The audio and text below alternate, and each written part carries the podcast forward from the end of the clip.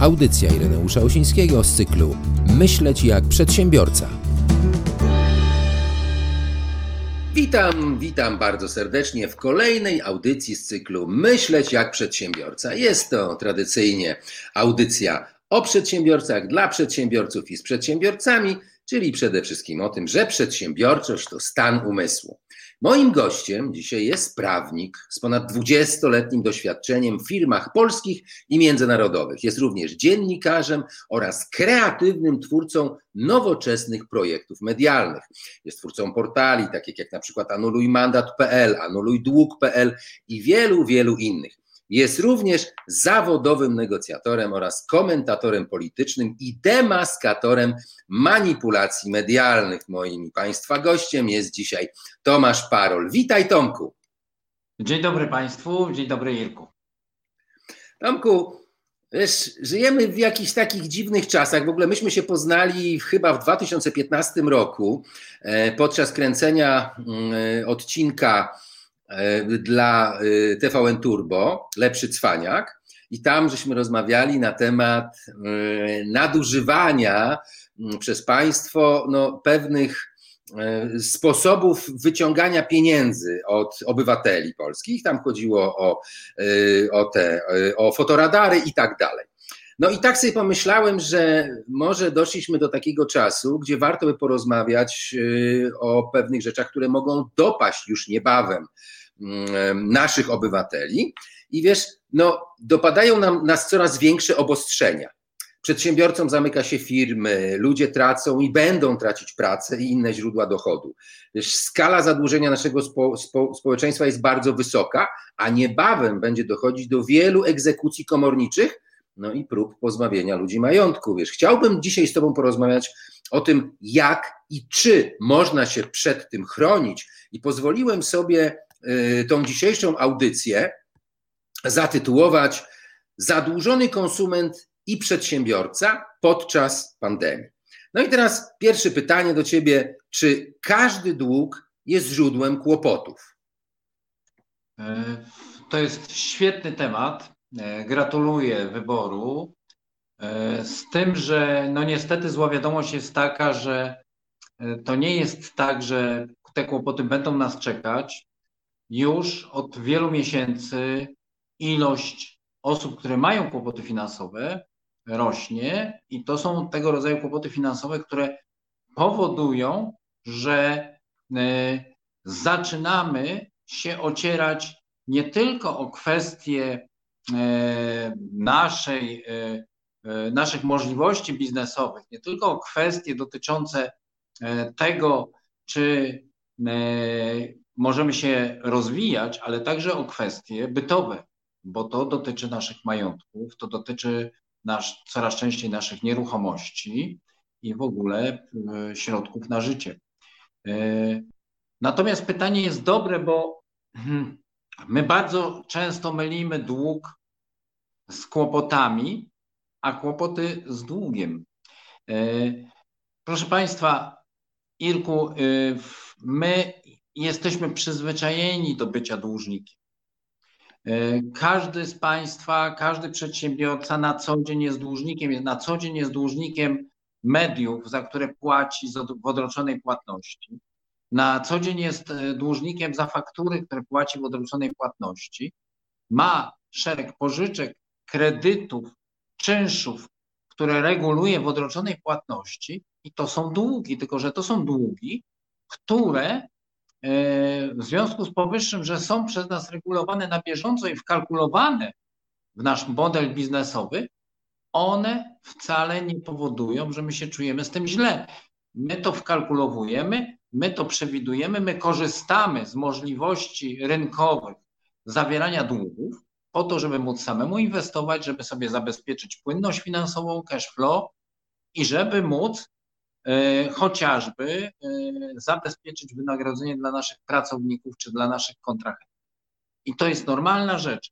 Normalną rzeczą jest, że korzystamy z faktoringu na przykład, e, ale nienormalną rzeczą jest, że zaczynamy mieć kłopoty w sytuacji, kiedy nic nadzwyczajnego z naszymi kontraktami się nie, nie, nie dzieje. Kiedy normalne zobowiązania, które regulowaliśmy bez problemu przez lata, nagle stają się problemem. Dlaczego? Bo nie mamy wpływu. Bo okazuje się, że 2020 rok to jest tak duży psikus dla przedsiębiorcy i w zasadzie dla każdego obywatela, że my jeszcze sobie chyba tak do końca nie zdajemy sobie z, z tego sprawy, gdyż e, szereg podmiotów z pobłażaniem patrzy na zadłużenie względem nich, nie dochodzi tych zadłużeń zbyt ostro względem swoich e, e, kontrahentów, którzy powinni im zapłacić, bo rozumiem, wiele osób stara się zrozumieć tą sytuację, ale niestety pierwsze zderzenie mamy tam, gdzie mamy bezwzględne zobowiązania finansowe i bezwzględnych, ja to nazywam wprost banksterów, którzy zaczynają mieć bardzo ciepło, około 4 liter i zaczynają nas windykować coraz bardziej agresywnie. Osoby, przedsiębiorcy, którzy do tej pory się z tym nie zetknęli, bo nie musieli, bo biznes szedł, bo y, y, świetnie sobie dawali radę, nagle czują się zagubieni i nagle nie wiedzą, co z tym zrobić. Nie każdy dług powoduje kłopoty, mhm. ale każdy, każde roszczenie, które albo wynika z długu, albo udaje dług, roszczenie, agresywne roszczenie, może być źródłem kłopotów, jeżeli nie wiemy, co z tym zrobić. No to ja mam w takim razie pytanie, to w takim razie co jest długiem, a co tylko wy, wygląda na dług? Wyjaśnij to nam. No więc właśnie, E, to jest pierwsze rozpoznanie, które powinniśmy się nauczyć e, e, dokonywać. Kiedy pisze do nas firma windykacyjna Ultimo Kruk EOS, jest to bardzo agresywne pismo, albo bardzo takie mm, eleganckie pismo, albo ocieplające wizerunek, ale w którym ta firma nazywa nas dłużnikiem. Nie każda sytuacja, kiedy jesteśmy nazywani dłużnikiem, wynika z tego, że mamy dług. To, że ktoś nam oświadcza, że mamy dług, to, że ktoś nam oświadcza, że nabył wierzytelność, to nie oznacza, że jesteśmy dłużnikami. To jest mniej więcej tak, Irek, jak wyobraźmy sobie, że nagle mi się ubzdurało, przepraszam za, ale musi to być dosadne, co ja powiem. Po tym programie wyobraź sobie, że ja do ciebie dzwonię i, mówi, i mówię, słuchaj, zrobiłeś świetny program, jesteśmy winien 5 tysięcy złotych. My się tak nie umawialiśmy, proszę Państwa, od razu mówię. Ale jesteśmy winien 5 tysięcy złotych. Ty mówisz w żadnym razie, nie, umawialiśmy się. Ja twierdzę inaczej. Wysyłam Ci wezwanie, 5 tysięcy złotych. Ty nie płacisz, bo nie, nie jesteś osobą zadłużoną i nie poczuwasz się do tego długu.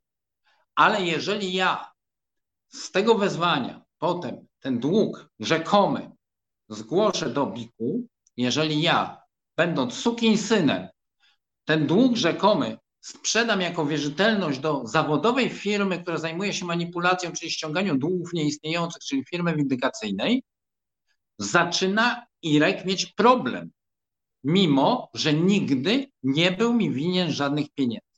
I tu chcę obrazowo pokazać, jak to funkcjonuje. Agresja, telefony windykatorów powodują, że u nas w głowie zaczyna wybrzmiewać coś takiego, załatw tą sprawę, zapłać im dla świętego spokoju. A może oni mają rację, przecież to jest poważna firma. To tak nie działa. To, że ktoś nam oświadcza, że mamy dług, to o, oświadczam ja, to nie oznacza, że ten dług jest.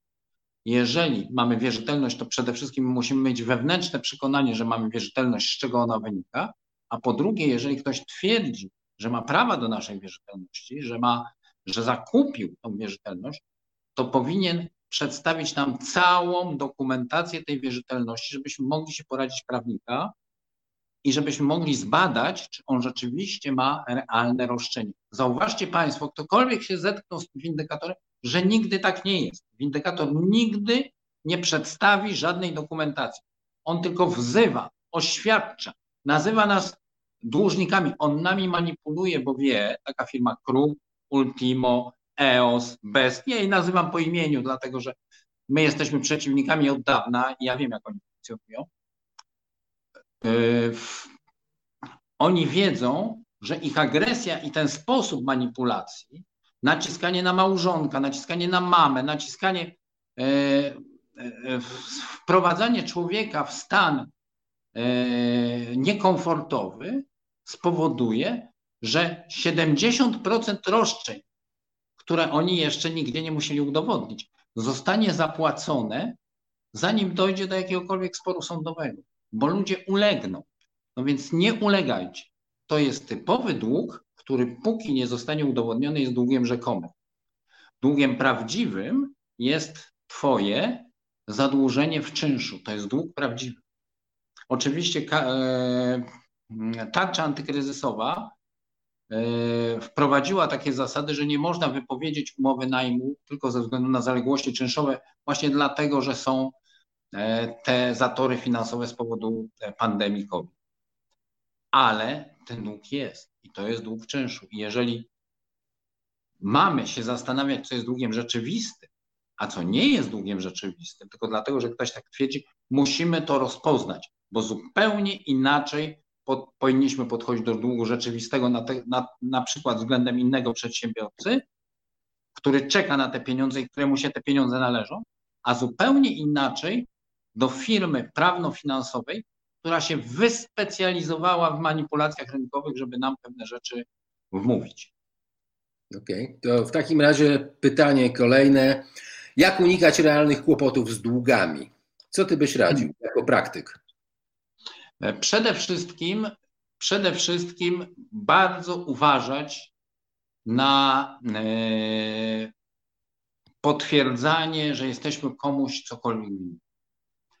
E, bardzo często osoby, które mają do nas roszczenia, albo którym się wydaje, że mają roszczenia, albo którym się nie wydaje, że mają roszczenia, oni wiedzą, że nie mają, ale które, które szukają łatwych pieniędzy, bardzo często starają się nas manipulować. I musimy uważać na te manipulacje.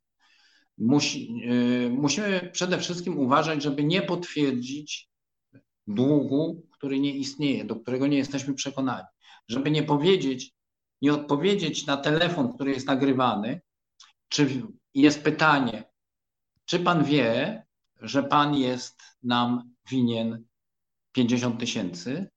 Nie, nic takiego nie wiem. Ale teraz pan wie, no teraz wiem, tak. To jest potwierdzenie zadłużenia. Jeszcze nikt niczego nie wykazał, ale już was nagrał, już nagrał potwierdzenie długu i on od tego momentu będzie naciskał, żeby to roszczenie na nas wymusić. Nie możemy robić takich rzeczy. Nie możemy ulegać różnego rodzaju y, manipulacjom i bardzo na to uważać mm, e, cwaniaków i oszustów internetowych, gdzie nam się wmawia, że jeżeli czegoś e, nie zrobiliśmy albo coś zrobiliśmy, to jesteśmy winni 1000 zł, 2000, 5000.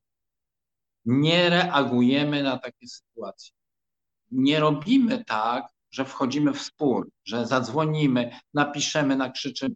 Nie, bo te firmy właśnie przewidują y, mechanizmy manipulacji, mechanizmy urabiania osób, które są podatne i które się odezwą. Bo jeżeli ktoś się odezwie na oszustwo, to znaczy, że nie wie, jak to oszustwo funkcjonuje. Należy to zawsze przemilczeć. Y, trzecia rzecz, nie podejmujemy zobowiązań, które nam nie są konieczne. Zawsze powinniśmy, niestety, ale dzielić włos na czworo, chociaż tego nie lubimy robić. E, ktoś się kiedyś zapis, zapytał Warrena Buffetta, jak to jest, że on inwestuje w rzeczy, które przynoszą e, zyski. I że, że nie popełnia błędu. On mówi, to jest bardzo proste. Ja zawsze mówię nie. Musi naprawdę wiele się wydarzyć i musi naprawdę być tych argumentów bardzo dużo, żebym powiedział tak. Ja na 99,9% propozycji inwestycji, propozycji kontraktowania, propozycji brania pożyczki lub udzielania pożyczki mówię nie.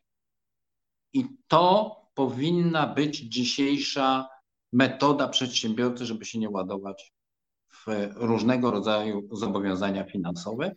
I trzecia rzecz, nie płacimy pieniędzy, co do których roszczeń to, co już mówiłem wcześniej, nie jesteśmy przekonani, albo które nam brzydko pachną. Płaćmy tylko takie pieniądze, które mamy i które rzeczywiście komuś się należą, które rzeczywiście ktoś czeka i czujemy się moralnie, etycznie zobowiązani. Mhm. To są rzeczy podstawowe. I ręka niech broni, żeby zawierać chwilówki, umowy kredytu pod COVID-em. To nie powinno się zdarzyć. I to, jeżeli coś takiego zrobimy, to musimy zakładać, że ktoś nas już urobił, bo pod COVID-em nikt nie może przewidzieć, co się będzie działo. Wiesz, czasami są takie sytuacje, że ludzie są w krytycznych y, takich momentach dla siebie, a takimi ludźmi się doskonale manipuluje. Co widać zresztą na najwyższych, powiedzmy, szczeblach. Mm, ale wiesz, są ludzie, którzy już mają długi. I teraz pytanie kolejne, wiesz, jak działać racjonalnie, gdy już mamy te długi, wiesz, które spłacać najpierw? Jak unikać tej spirali zadłużenia? No musimy pierwszą rzecz sobie zna- y, odpowiedzieć na pytanie, y, na pytanie, y, na co nas stać. Czyli rzeczywiście się policzyć, tak? Czyli jakie środki mamy. Dobrze by było mieć zawsze tą taką metodę podczas COVID-u, że mamy taką bezpieczną, dużą grupę środków finansowych, których, żeby nie wiem co, nie ruszamy. Najlepiej dać to żonie e, albo w takie miejsce, żeby e, to jeszcze zależy od żony, ale e, chodzi o to, chodzi o to, żeby to nie były pieniądze na, dla nas w bardzo prosty sposób dostępne. Nie jest dziwne, że osoby bardzo zamożne powołują fundacje, fundusze rodzinne, które zarządzają tymi środkami. Chodzi o to, żeby właśnie oprócz jednej osoby jeszcze kilka innych zawsze spojrzało na to, co będziemy płacić i co będziemy regulować. To jest pierwsza rzecz, czyli najpierw patrzymy na co nas stać.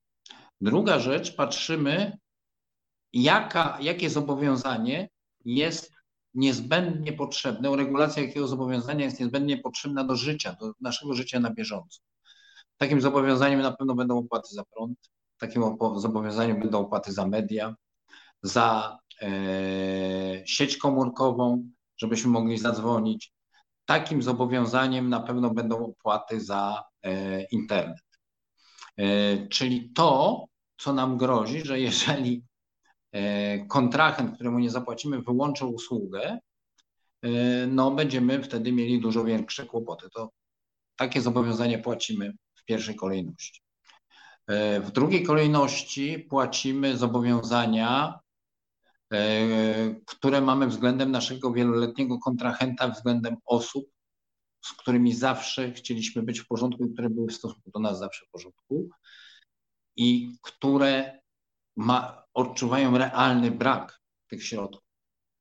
Bank nie będzie odczuwał realnego braku tych środków, dlatego że Państwo będziecie dla banku jednym z wielu klientów i Wy tak naprawdę e, jesteście planktonem to, co uregulujecie bankowi, to oczywiście bank zadowoli, ale to nie zmieni absolutnie sytuacji finansowej banku.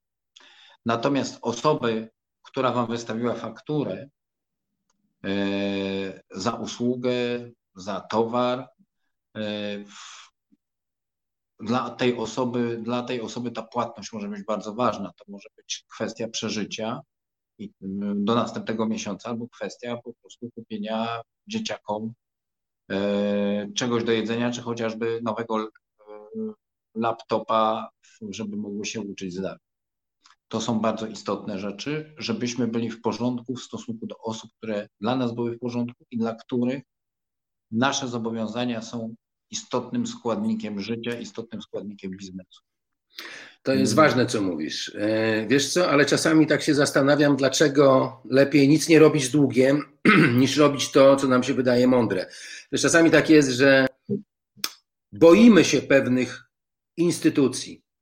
E, jesteśmy sami z tym wszystkim, a instytucje duże mogą więcej. Powiedz mi, czy to jest mit, czy, czy nie? No więc mit. Mit. Instytucje duże wydaje się, że mogą więcej, wcale nie, nie mogą więcej. Pamiętajmy, że pod COVID-em nie działają sądy jak należy, więc nikt nas szybko nie ściga. To jest jakby druga część tego tematu, który, który powinniśmy płacić. Roszczenia bankowe powinniśmy płacić na szarym końcu. Dlaczego? Bo, bo po pierwsze, y, jest bardzo daleka droga od wypowiedzenia przez bank umowy kredytu czy umowy pożyczki do pójścia przez bank do komornika i do realnego zagrożenia finansowego z tego powodu. To jest droga, która w normalnych czasach trwa 2-3 lata. Kiedyś bank miał łatwiej, bo kiedyś wystawiał tak zwany PTE, czyli bankowy tytuł egzekucyjny, to był taki przywilej banku. To się skończyło w 2016 roku. Teraz bank musi iść do sądu. Musi w tym sądzie tą sprawę wygrać. I czym my będziemy aktywniej współpracować z bankiem, tym on będzie łatwiej wygrywał, dlatego że my, działając w dobrej wierze, personifikując bank, traktując ten bank jako takiego normalnego wierzyciela, takiego zwykłego człowieka, my zapominamy, że bank działa na zupełnie innych zasadach, że bank działa na zasadach bardzo formalnych, że jest to, e, e, że działa na zasadzie prawa bankowego, które jest bardzo precyzyjne i do którego bank musi się stosować, i wszelkie niezastosowanie się banku do tego prawa bankowego może spowodować, że on nie będzie miał do nas roszczenia. Chyba, że my mu coś zrobimy, coś ułatwimy, e, że on będzie mógł się na to powołać. No więc nie ułatwiajmy bankom. To jest wręcz Bank... paradoksalne dla mnie, wiesz, paradoksalne dla mnie. Ludzie walczą i dlatego, że walczą, podkładają się. Podkładają się, bo nie wiedzą jak walczyć. Bo nie wiedzą jak walczyć. Jeżeli ktoś by się zwrócił tutaj do Anuli Dług albo do mojej Fundacji Anioł Sprawiedliwości co zrobić, kiedy bank wypowie umowę kredytu, to ja mu powiem, co zrobić, żeby te szanse się wyrównały. Tak? Ale przede wszystkim najprostsza rzecz. Jeżeli nic Państwo nie zrobicie, nie będziecie podejmować żadnych czynności, bo nie wiecie jak, jak w pewnym momencie wejdzie prawnik, to on będzie miał dużo prostszą sytuację niż odkręcać Wasze błędy. To jest jedna rzecz. Druga rzecz jest taka, że jeżeli nic my nie robimy, to wtedy cała aktywność jest po stronie banku, która jest strukturą rozbudowaną. I bank, dla banku to jest niekomfortowa sytuacja i bank wtedy popełnia błędy. Dajmy bankom popełniać błędy. Nie wtrącajmy się w to ich roszczenie. Nie przypominajmy się z tym. Windykator powie bankowy, powie niech pan zapłaci cokolwiek, to my się nie przyczepimy, to to potrwa. A ja mówię, nie płaccie ani grosza. Nie odpowiadajcie na żadne pisma. Jeżeli was na to już nie stać, jeżeli już bank wypowiedział, nie traktujcie banku jako kogoś, z kim można negocjować, tak jakbyście negocjowali ze mną, z sąsiadem, ze szwagrem, z innym przedsiębiorcą. Bank wypowiada umowę dlatego, że korzysta z tego przywileju, że może wypowiedzieć umowę, bo dla banku wypowiedziana umowa kredytu jest stokrotnie albo dziesięciokrotnie bardziej wartościowa niż umowa niewypowiedziana, zwłaszcza pod COVID-em. Dług, w którym e, my nie płacimy za kredyt którąś tam ratę, jest dla banku e, obciążeniem. Jest to e, bardzo, umowa bardzo kłopotliwa, bo to umowa nie jest wykonywana tak, jak bank chciał.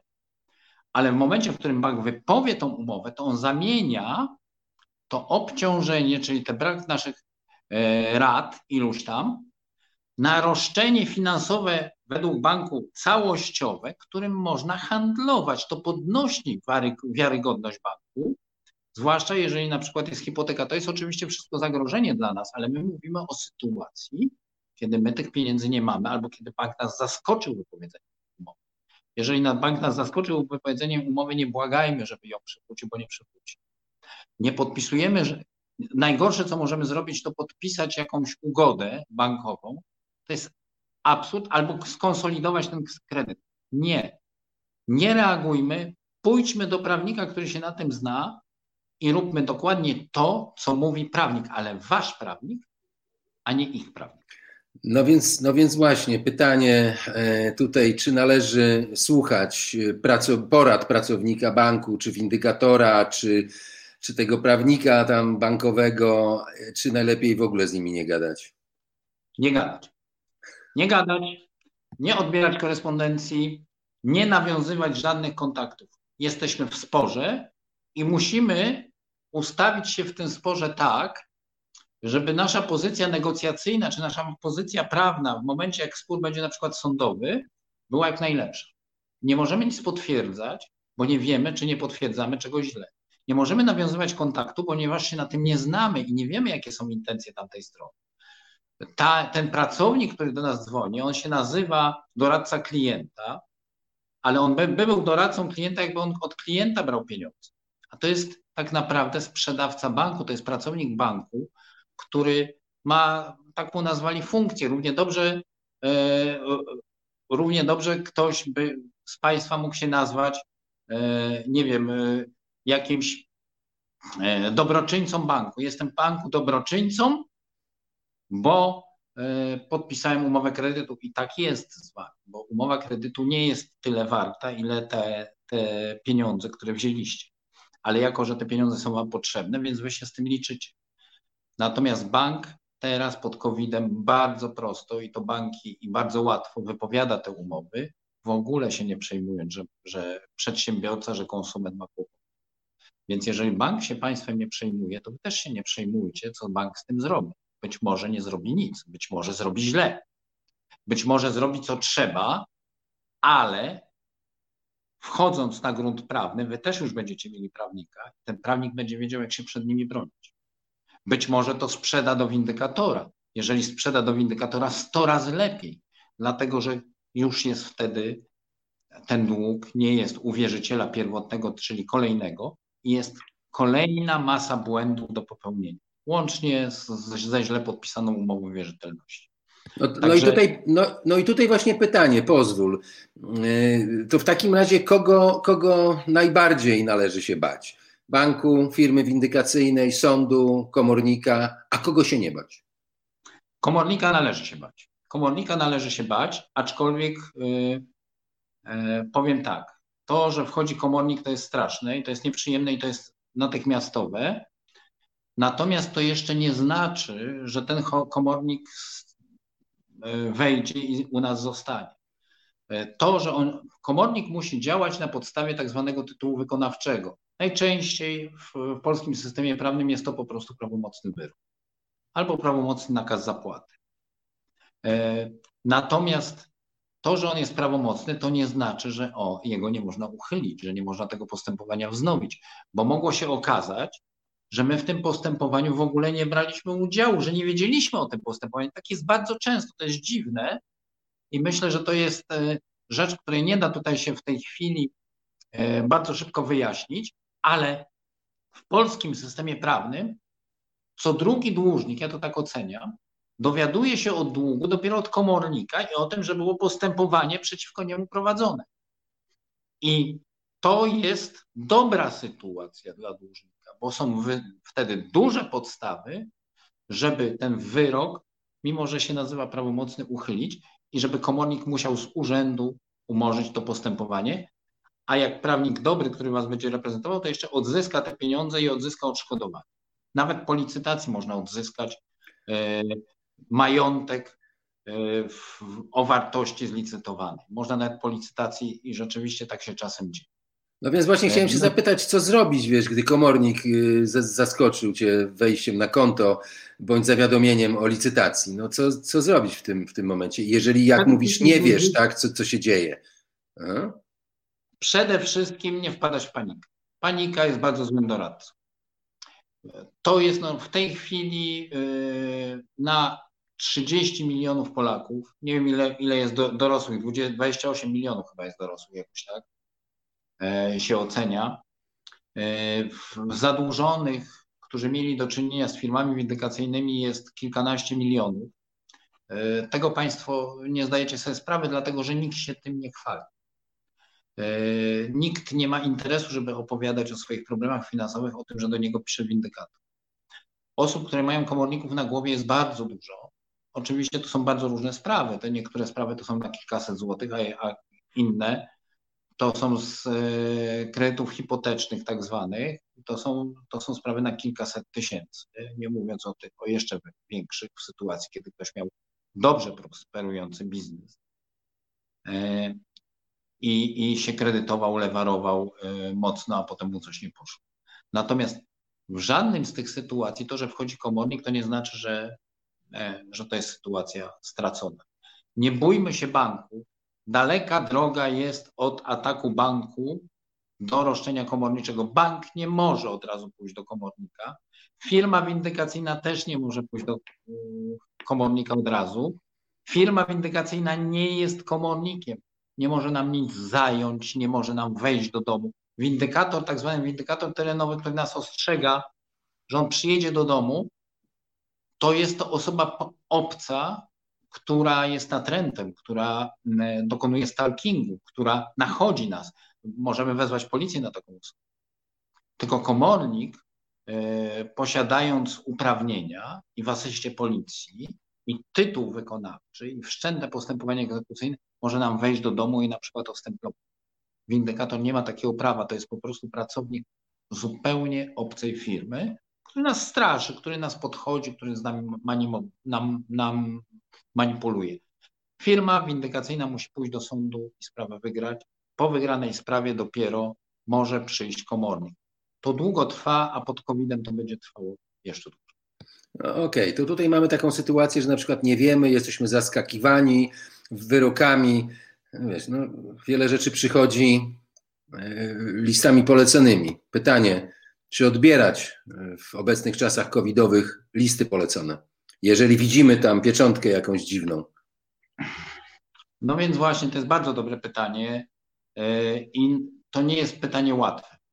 Jeżeli przychodzi coś do Państwa i nie, nie wiecie, co to jest, to na poczcie można skorzystać z czegoś takiego, że można się dowiedzieć. Poczta ma obowiązek powiedzieć, kto jest nadawcą, a państwo, bo ludziom się wydaje, że jak już poszli na pocztę, to muszą odebrać. Nieprawda.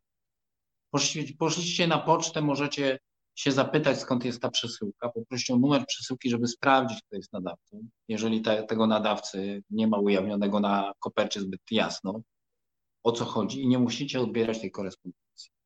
Nie ma w Polsce obowiązku odbierania korespondencji e, poleconej.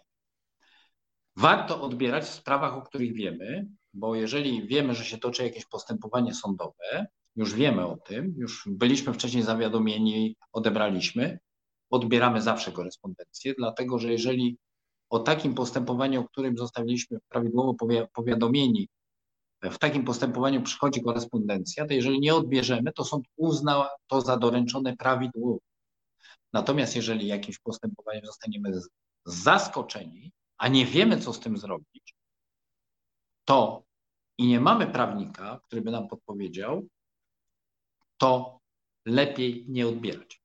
Powiem wprost, lepiej nie odbierać. Lepiej, żeby to wróciło, lepiej, żeby nawet sąd uznał, że to, to było doręczenie prawidłowe, bo to się da odkręcić, niż żebyście to odebrali i nic z tym nie zrobili. Jak już odbierzecie, to trzeba wiedzieć, co z tym zrobić i to zrobić.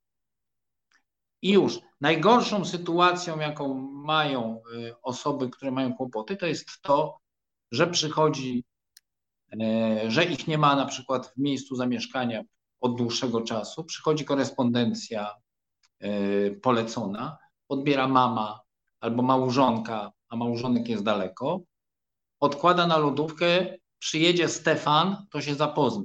Tylko, że tam może być termin 7 dni na coś, który jest terminem zawitym i po którym e, dochodzi do jakichś różnych e, skutków prawnych, które będzie nam trudno odkręcić.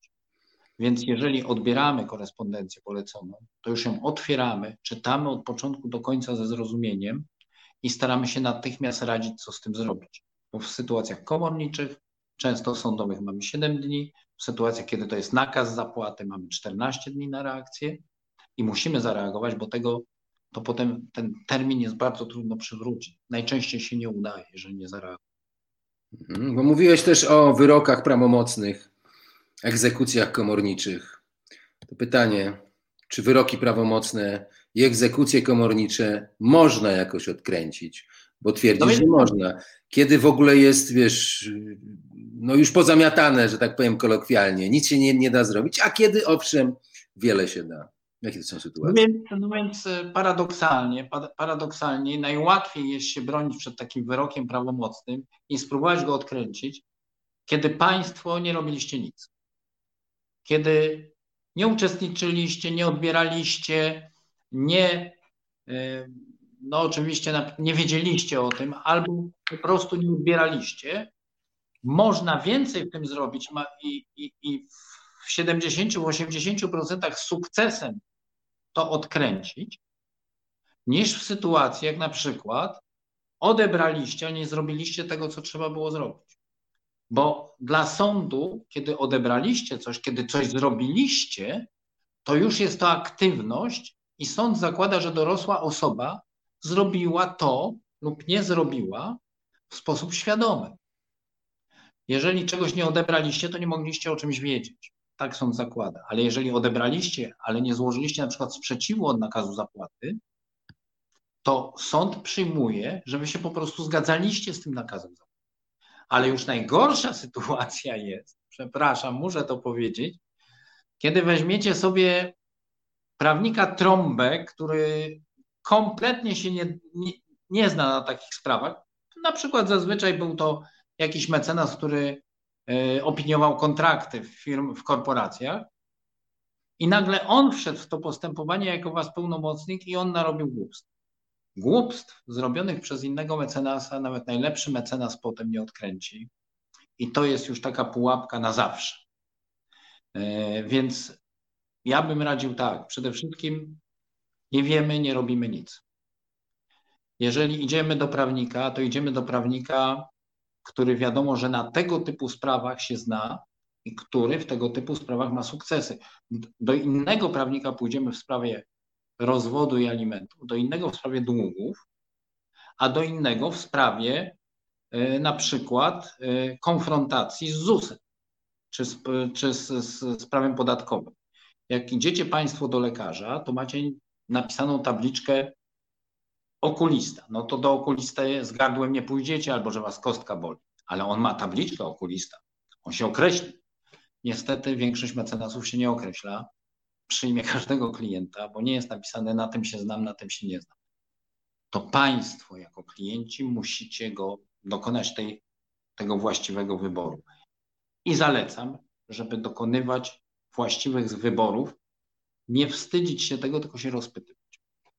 Mhm. Cenna uwaga, mm, bo czasami no, prawnik to prawnik.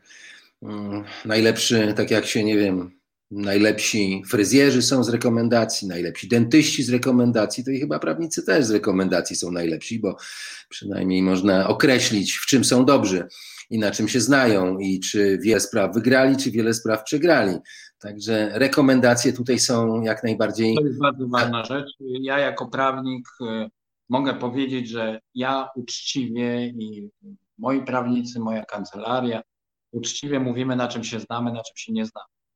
Oczywiście może być tak, że przyjdzie klient i mówi tak, no po, pomogliście w sprawie długów takich, w sprawie długów takich, a czy w sprawie na przykład rodzinnej jesteście w stanie pomóc? Ja powiem nie, ale ze względu na to, że współpracujemy z mecenasami w całej Polsce, mogę podpowiedzieć, który mecenas bardzo dobrze się na tym zna i do niego sobie proszę iść. Ale ja to... się nie wezmę. Co, tak co? powinien uczciwy przedsiębiorca pracujący w branży prawnej lub paralegal, czyli takim, takiego doradztwa, tak powinien się zachować. Ale to chyba rzadkość jest, bo tak jakby niestety, każdy pod, niestety, ciebie. No niestety, bo zazwyczaj to jest tak, że przed klient to go łapać, E, a jak przyszedł klient i jeszcze, go, jeszcze jest gotów się skasować z góry na jakąś kwotę, to już się go łapie, już się nie patrzy, co będzie dalej. I, I wtedy miejmy tylko nadzieję, że ten prawnik tego klienta złapał, to jest osoba profesjonalna i rzetelna. ale niestety y, nie mogę tego powiedzieć uczciwie o polskim środowisku prawniczym i niech to tutaj padnie. To jest ciekawe, bo ja też miałem takie dwie sytuacje, kiedy prawnicy po prostu przestali odbierać telefony.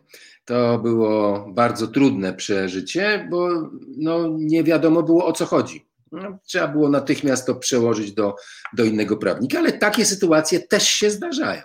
Okay, wróćmy do naszej tematyki. Są takie jakieś powiedzonka, że długi trzeba płacić, że pewne jak w banku. No powiedz mi, czy, czy należałoby zapomnieć o, o, o, tych tekstach teraz? Czy to kłamstwa, które mogą utrudnić nam życie, Tomku? No to jest manipulacja, to jest mem. To jest mem, który jest świetnie wykorzystywany przez firmy windykacyjne na przykład, że długi trzeba płacić. E, no wszyscy wiemy, że długi trzeba płacić, tylko że to powiedzenie e, jest z czasów, kiedy długi były tylko realne kiedy e, te długi dotyczyły sytuacji interpersonalnych, realnych, kiedy przedsiębiorca rozliczał się i wiedział, z kim się rozlicza, albo na podstawie czego, prawda? Natomiast ja powiem tak, długi trzeba płacić, rzeczywiście, ale płać długi tylko rzeczywiste w kwocie rzeczywistej i płać długi temu, od kogo te, ten dług zaciągnąłeś. Jeżeli ktoś inny przychodzi z długiem i mówi, że on go nabył, to sorry, ale ty mu nie wiesz. Jeżeli on nabył, to niech on przedstawi całość dokumentacji, żebyś mógł z tą dokumentacją pójść do prawnika i zapytać się, czy ja temu człowiekowi jestem coś winien. Dlatego, że on twierdzi, że nabył wierzytelność. Bo to, że ktoś twierdzi, że nabył i ktoś inny twierdził, że sprzedał, to jeszcze nie, to jeszcze nie znaczy, że ta wierzytelność, że ten dług był rzeczywisty. Co do zasady, nie sprzedaje się rzeczywistych i bez wątpliwości długów firmom windykacyjnym. Co do zasady, jeżeli firma windykacyjna kupuje jakiś dług, to znaczy, że coś z tym długiem jest nie tak, albo coś z dokumentacją e, jest nie tak, albo ten wierzyciel, który miał obowiązek wykony, wykonać to bardzo precyzyjne prawo, na przykład prawo bankowe, on coś zaniedbał. I tutaj nie miejmy żadnych skrupułów i wątpliwości. Bank przeciwko nam skrupułów nie ma i pamiętajmy, że co prawda mm, obowiązkiem dłużnika jest spłacać dług, ale obowiązkiem wierzyciela, a zwłaszcza wyspecjalizowanego podmiotu, jest działać zgodnie z prawem.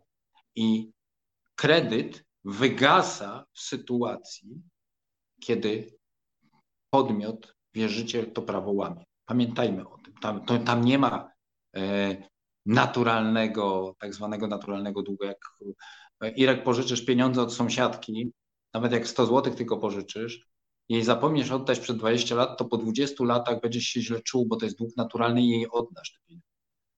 Bo będzie, będzie ci głupio, jak ci przypomnę ale jak pożyczysz, jak ktokolwiek pożyczy, pożyczy, weźmie kredyt z banku, ten kredyt zostanie wypowiedziany, to sorry, tu wchodzą już zasady czysto komercyjne, czysto prawa bankowego.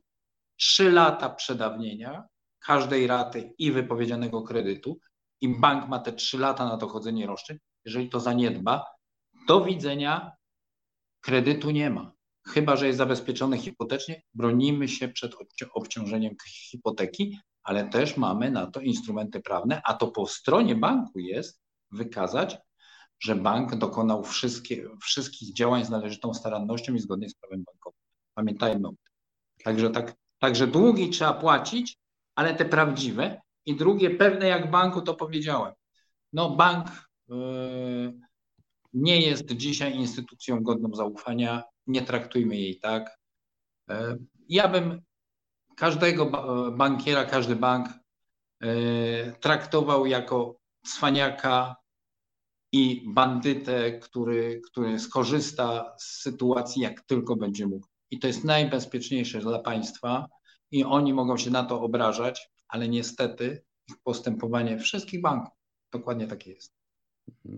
Dla państwa, to znaczy dla naszych słuchaczy, dla, nie, nie dla, dla państwa polskiego. Tak, nie dla państwa polskiego, nie, nie, nie. Państwo polskie w, w konstytucji wpisało, że nie może pożyczać pieniędzy, że rząd nie może pożyczać pieniędzy, zadłużać się w Banku Narodowym.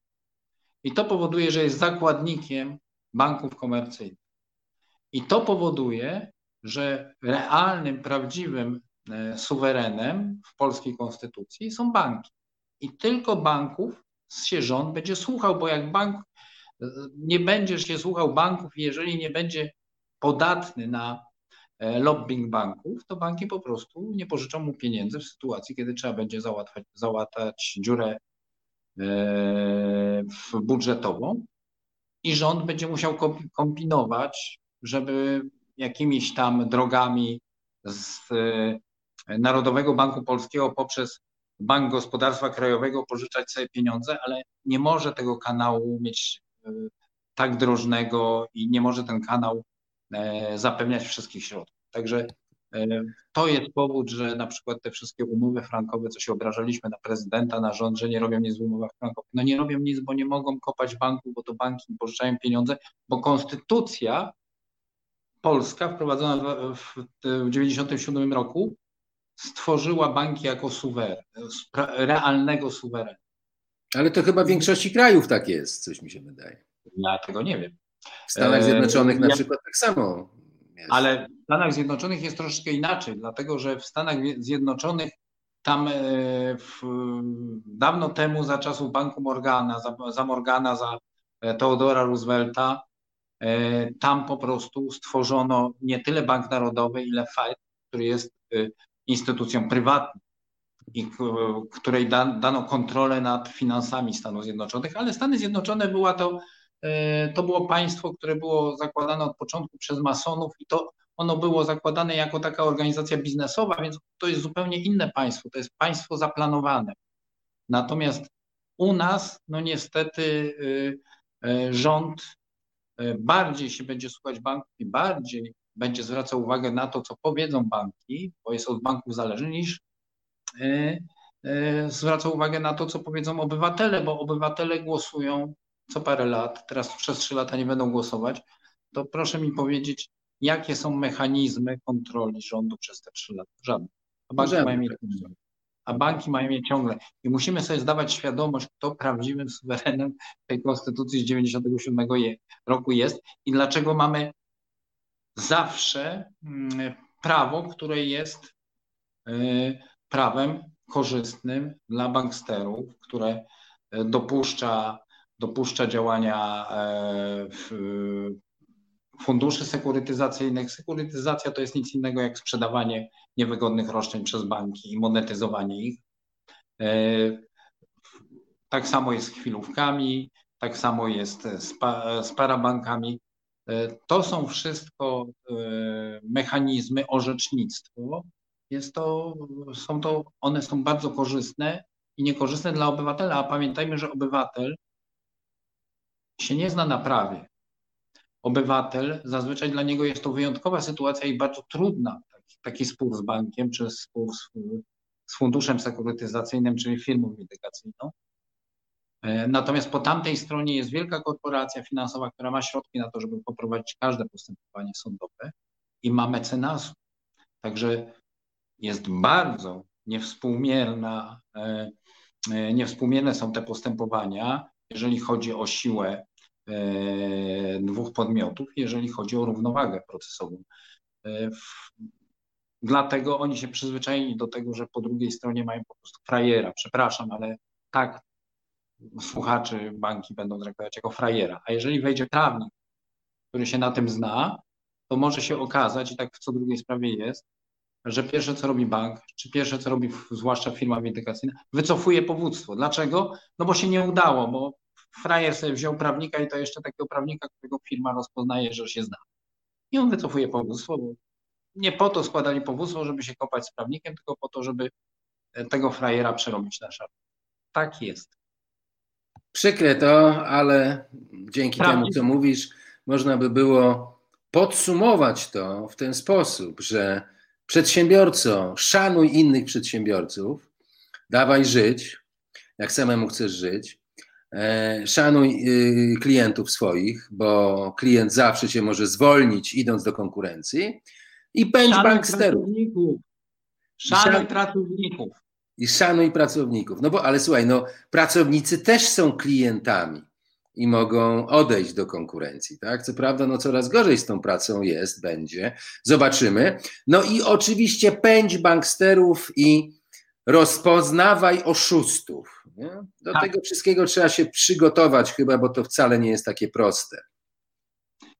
Trzeba sobie wytłumaczyć w głowie, że świat wygląda inaczej niż nam się wydaje. Że kiedy po drugiej stronie mamy profesjonalną firmę finansową, kiedy mamy bank, kiedy mamy banksterów, to te zasady, które my sobie e, regulujemy w zasadach takich interpersonalnych, w zasadach pomiędzy poszczególnymi przedsiębiorcami, one nie działają. Tam są inne zasady. Y, jeżeli normalnie pożyczymy 1000 złotych od kogoś, to on musi wyjąć te pieniądze z, własnej kieszeni i nam pożyczyć. On ma mniej o ten tysiąc i on będzie negocjowalny. On chętniej porozłoży na raty, czy będzie rozmawiał. Należy do niego się zwrócić i powiedzieć, że y, my oddamy, ale oddamy później y, w ratach i on będzie zainteresowany takim rozwiązaniem sytuacji i to będą, bo to będą rzeczywiście realne pieniądze, których on ma mniej, a my mamy ich więcej i on czeka na ten, e, e, na ten zwrot. Natomiast przy banku to jest inaczej. Kredyt nie jest pożyczką. Pożyczka de facto bankowa też nie jest pożyczką, bo to nie jest tak, że bank wyjmuje z własnej kieszeni z sejfu pieniądze i państwu daje. To znaczy w, e, słuchaczom naszym daje. Nie. Bank korzysta z uprawnień e, prawa bankowego i pan, bank nadpisuje w rachunku odpowiednią ilość środków. On się niczego nie pozbywa. On w momencie udzielenia pożyczki, w momencie udzielenia kredytu nabywa wartość, która się nazywa wierzytelność, gdzie może grać na rynku bankowym. On w momencie złożenia zabezpieczenia hipotecznego wekslem, on nabywa papier wartościowy, on nabywa zabezpieczenie, które równoważy albo jest wyższe od tego kredytu, który udzieli. Bank, dla banku największym biznesem jest rozwiązanie umowy kredytu, bo to są szybkie pieniądze, które łatwo zmonetyzować, jeżeli druga strona się nie zna i jeżeli zabezpieczenie było zbyt wysokie. Tak nie podchodzi żaden wierzyciel, żaden Kowalski wierzyciel albo żaden inny przedsiębiorca, bo, przedsiębiorca, bo wie, że mu tych pieniędzy będzie brakować, że jego E, nie stać albo na wieloletni proces sądowy, albo nie będzie pewny, czy ten proces wygra. Natomiast bank ten proces sądowy wieloletni wkalkulowuje w tą całą sytuację. Bank wie, że jego ten kredyt, który wam udzielił na 200 tysięcy, w rzeczywistości kosztował 20, bo resztę on sobie nadpisał. I on wie, że w razie czego to on może sprzedać firmie windykacyjnej za 20 i on nic na tym nie straci. A firma windykacyjna was będzie urabiać, manipulować tymi tekstami właśnie, że długi trzeba płacić, że jesteś dłużnikiem, yy, podpisz ugodę. Nie podpisujemy nigdy żadnej ugody firmą windykacyjną, nigdy nie rozmawiamy z firmą windykacyjną. Firma windykacyjna jak dzwoni, odbieramy telefon, mówimy pomyłka i się rozłączamy. To jest jedyna reakcja, którą mogę polecić. Okej, okay. czasami też można być zaskoczonym przez taki telefon. Tomku, bardzo Ci dziękuję za e, prawie godzinną e, rozmowę i taką inspirację dla ludzi, którzy zaczynają bać się coraz, coraz mocniej, coraz bardziej, bo wiesz, czym większy lęk w sercu, tym więcej głupot można narobić. Ja mam do Ciebie ogromną prośbę, poczekajmy na reakcje, poczekajmy na komentarze, poczekajmy na pytania, które się pojawią e, po tej naszej audycji i ja z ogromną przyjemnością zaprosiłbym Cię raz jeszcze E, do y, porozmawiania sobie i do skomentowania tego, co nas czeka i co się będzie pojawiało w najbliższym czasie. I teraz pytanie jeszcze do Ciebie. E, jeżeli ktoś by na przykład chciał się z Tobą skontaktować, to gdzie najlepiej Cię znaleźć? Najlepiej przez stronę, zapraszam przez stronę internetową anuluj-dług.pl bez polskich znaków, anulujdług.pl bez e, polskich znaków. Tam można złożyć zapytanie prawne, i my zajmujemy się wszystkimi sprawami, sprawami od nękania przez windykatorów, czy od rozwiązania umowy kredytu przez banki, e, poprzez e, spory sądowe, e, do komorników. W tej chwili się coraz mocniej specjalizujemy w zatrzymywaniu licytacji lub odkręcaniu licytacji, które się odbyły i odzyskiwaniu środków z tego majątku, który został zlicytowany. To można wielokrotnie zrobić, dlatego że tych nadużyć jest bardzo dużo. E, mam też fundację, mamy też Fundację Anioły Sprawiedliwości, która jako organizacja pozarządowa, która prowadzi kilka tysięcy takich postępowań, przystępuje do, do sprawy e, sądowej, w której e, przedsiębiorca czy konsument jest pozwany, przy, przy, przystępuje z boku jako podmiot, jako organizacja po, pozarządowa po stronie konsumenta i daje darmowych prawników, którzy, którzy go wspierają, tak? I nie, jakby nie, nie biorąc za to żadnych pieniędzy, bo to jest taka nasza rola. A proszę się nie martwić, będziemy mieli, jeżeli wygramy dla Was takie postępowanie, to będziemy mieli wynagrodzenie, bo sąd każe wynagrodzić naszych prawników temu bankowi, który przegrał, temu windykatorowi, który przegrał. Niech on płaci. Bardzo ciekawe rozwiązanie, takie trochę, wiesz, na otuchę dla tych ludzi, którzy mogą mieć e, dużo problemów. Także ja pozwolę sobie e, w opisie tej naszej audycji e, dać również link do tej fundacji, o której mówiłeś. Tomku. Fundacja Anioły Sprawiedliwości, tak, i stronę anuluj.pl. Bardzo proszę, zapraszam serdecznie. Wiemy, że tych spraw jest teraz coraz więcej. Bardzo dziękuję. Pozdrawiam Cię i do następnego razu. Wszystkiego dziękuję dobrego. do zobaczenia. Bardzo dziękuję.